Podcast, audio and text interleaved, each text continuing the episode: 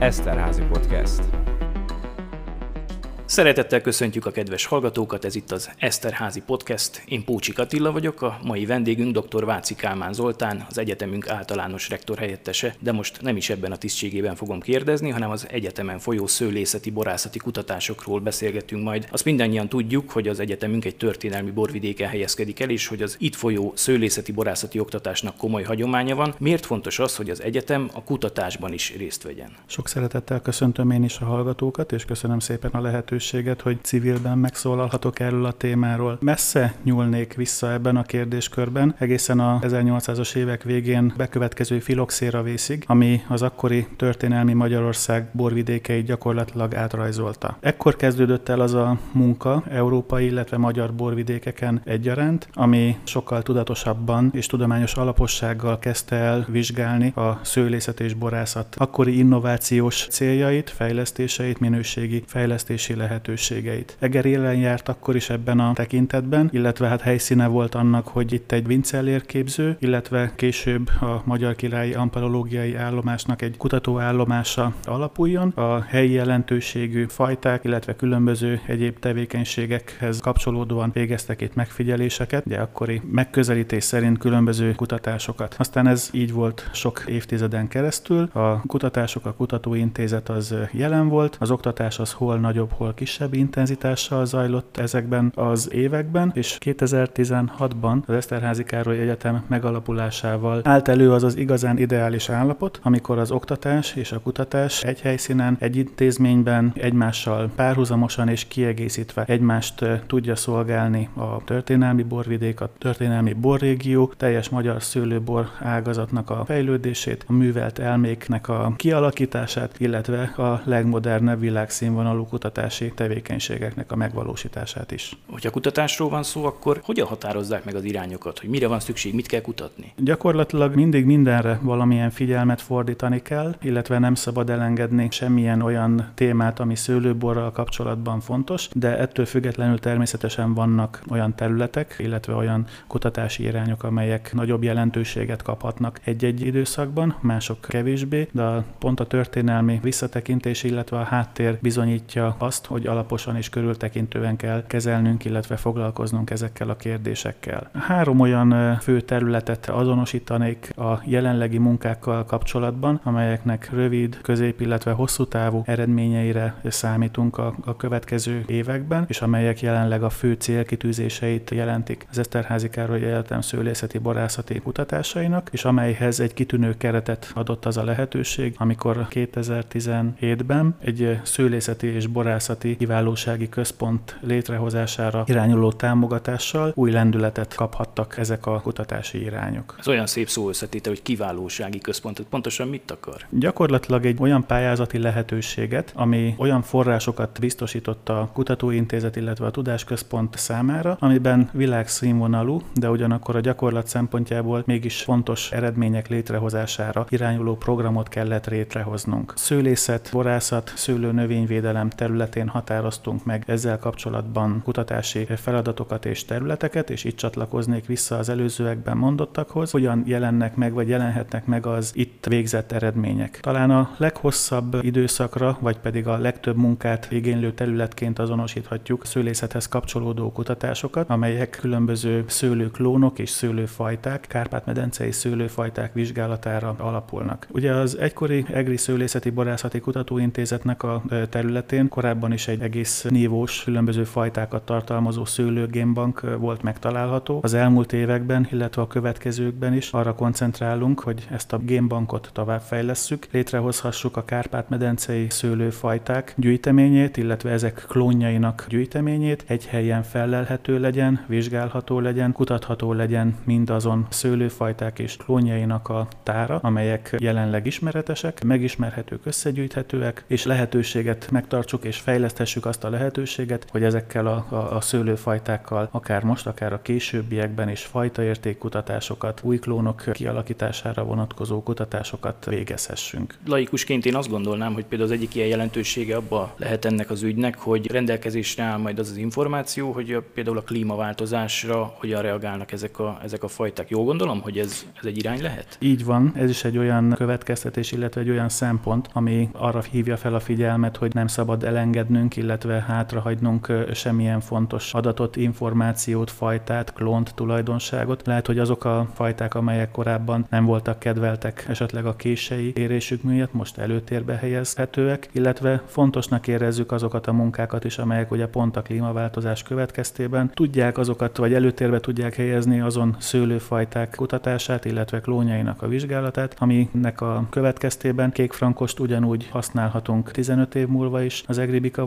elkészítéséhez, vagy pedig furmint, leányka, kadarka klónok állnak majd rendelkezésre egy megváltozott vagy változó éghajlati körülményi borvidék tekintetében is. Ugyancsak laikusként folytatom, mert, mert hogy az vagyok. Azt gondolná az ember, hogy az ilyen kutatásoknak az egyik legfontosabb szempontja az lehet, hogy a, hogy a gazdákat segítse. Tehát, hogy a, azokat, azokra a problémákra adjon választ, ami őket foglalkoztatja. Felteszem, növényvédelem. Mik azok a legfontosabb feladatok, vagy legfontosabb kérdések, amikre ma választ kell találni a gazdák szempontjából? Ez a következő nagy lába, illetve rövid és középtávon válaszokat kereső és nyújtó része ennek a kutatási és fejlesztési projektnek, a szőlő növényvédelmével kapcsolatos akut és aktuális kérdéseknek a vizsgálata. Két részre bontható ez is, mert ugye vannak a hagyományos, jól megismert betegségek, amelyekkel hosszú-hosszú évtizedek vagy évszázadok óta vívjuk a harcunkat a növényegészségügy területén, de mégsem mondhatjuk azt, hogy nyerünk, mivel egy folyton változó környezetben, egy folyton változó ellenséggel, itt gyakorlatilag a kórokozó gombákkal kell harcolnunk, amelyeket újra és újra meg kell ismernünk, nyomon kell tudnunk követni azt, hogy hogyan változik a biológiájuk, hogyan alakítják ki a rezisztenciájukat a különböző növényvédőszerekkel szemben. Gyakorlatilag egy soha végét nem érő csatát vívunk ezen a területen. A másik fontos kérdéskör az az újonnan megjelenő kórokozók és betegségeknek a kérdésköre, vagy a korábban nem annyira fókuszban lévő betegségeknek a kérdésköre, ilyen például a korai tőkeelhalás betegségkomplexe, amely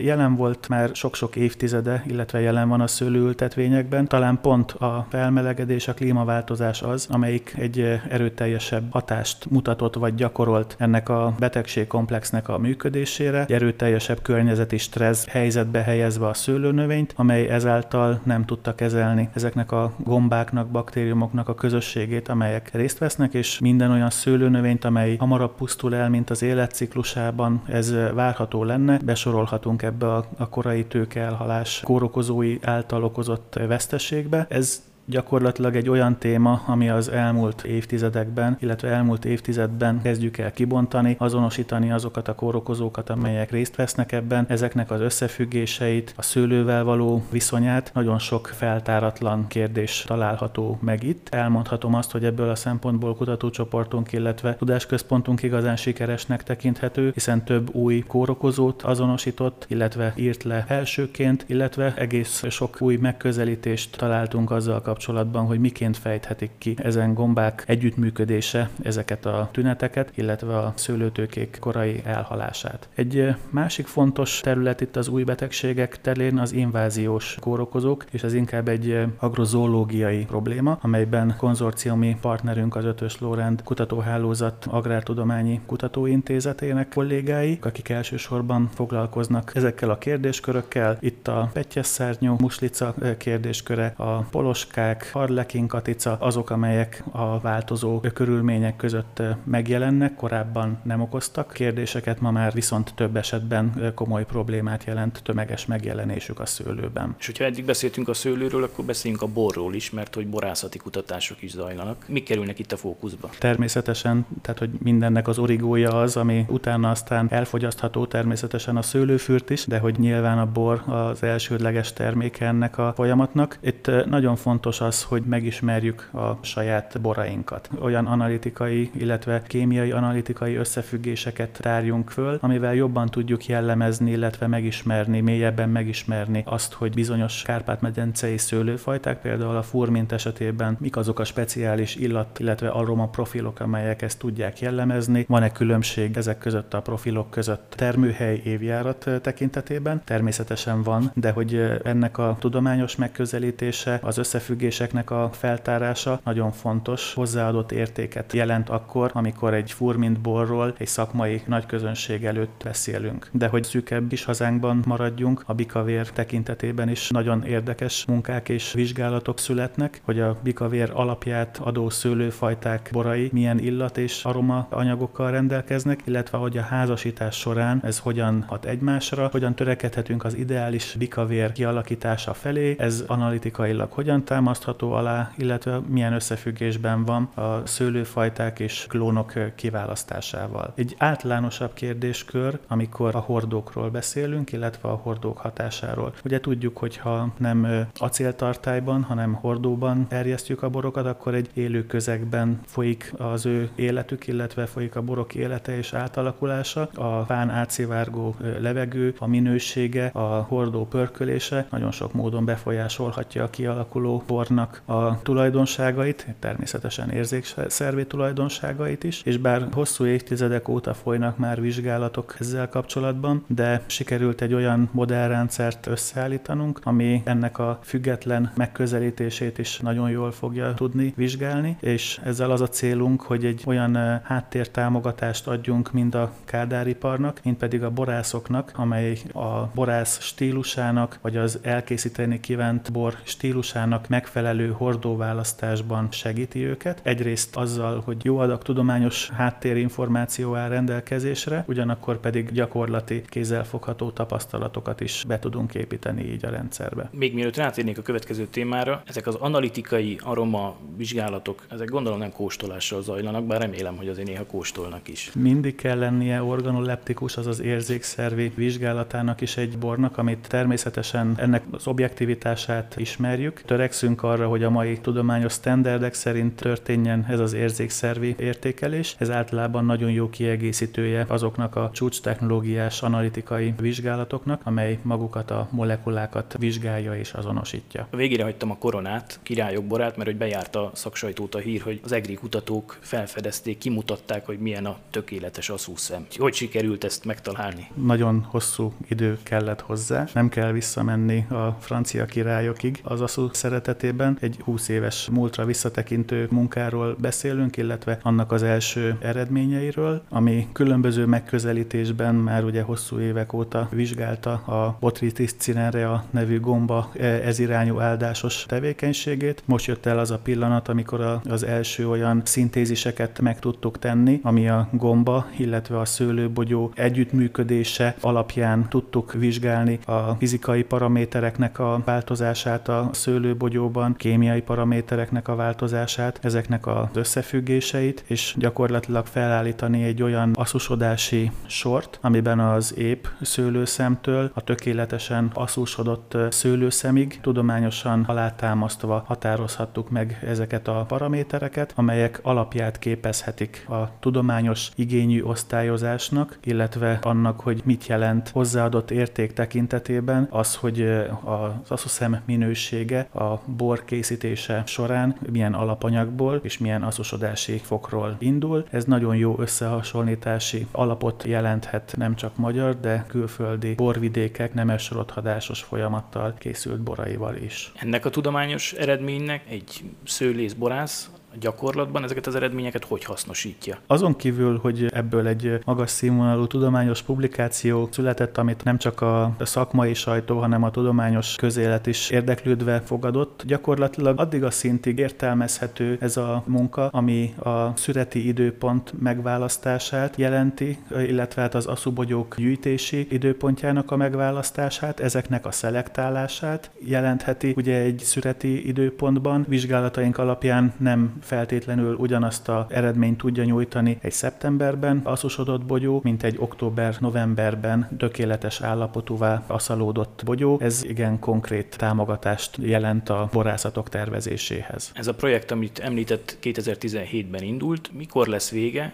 illetve gondolom az attól függetlenül, hogy a projektnek vége lesz egyszer a kutatásoknak nem. A kutatásoknak soha nem lehet vége, meg kell keresnünk és fel kell tennünk az újabb kérdéseket, illetve hogy az ajtóinknak és a fülünknek is nyitva kell lenni a környezetünk felé a, az újabb kérdések és érdeklődéseknek a megválaszolásához. A projekt hivatalosan ez év fél évekor jár le, természetesen dolgozunk azon, hogy ezeket tovább vigyük, illetve tovább fogjuk vinni. Ahogy említettem, rövid, közép, hosszú távon számítunk az eredményekre. Az első eredmények elsősorban ugye a, szőlőnövényvédelemhez kapcsolódóan jelentkeztek, de hamarosan borászati jellegű publikációink is fognak születni, illetve remélhetőleg az a Kárpát-medencei szőlőgénbank is hamarosan látogatható lesz, ahol felvidékről, Erdélyből, délvidékről, az ország különböző helyéről még felelhető különböző szőlőfajtákat és klónjaikat is be tudjuk mutatni. Rektor helyettes úr, köszönöm szépen, további sok sikert kívánok és sok jó eredményt ehhez a munkához. Önök ti az Eszterházi podcastet hallottátok, nagyon jó érzékszervi vizsgálatokat kívánunk mindenkinek, maradjanak velünk, hallgassák az Eszterházi podcastet.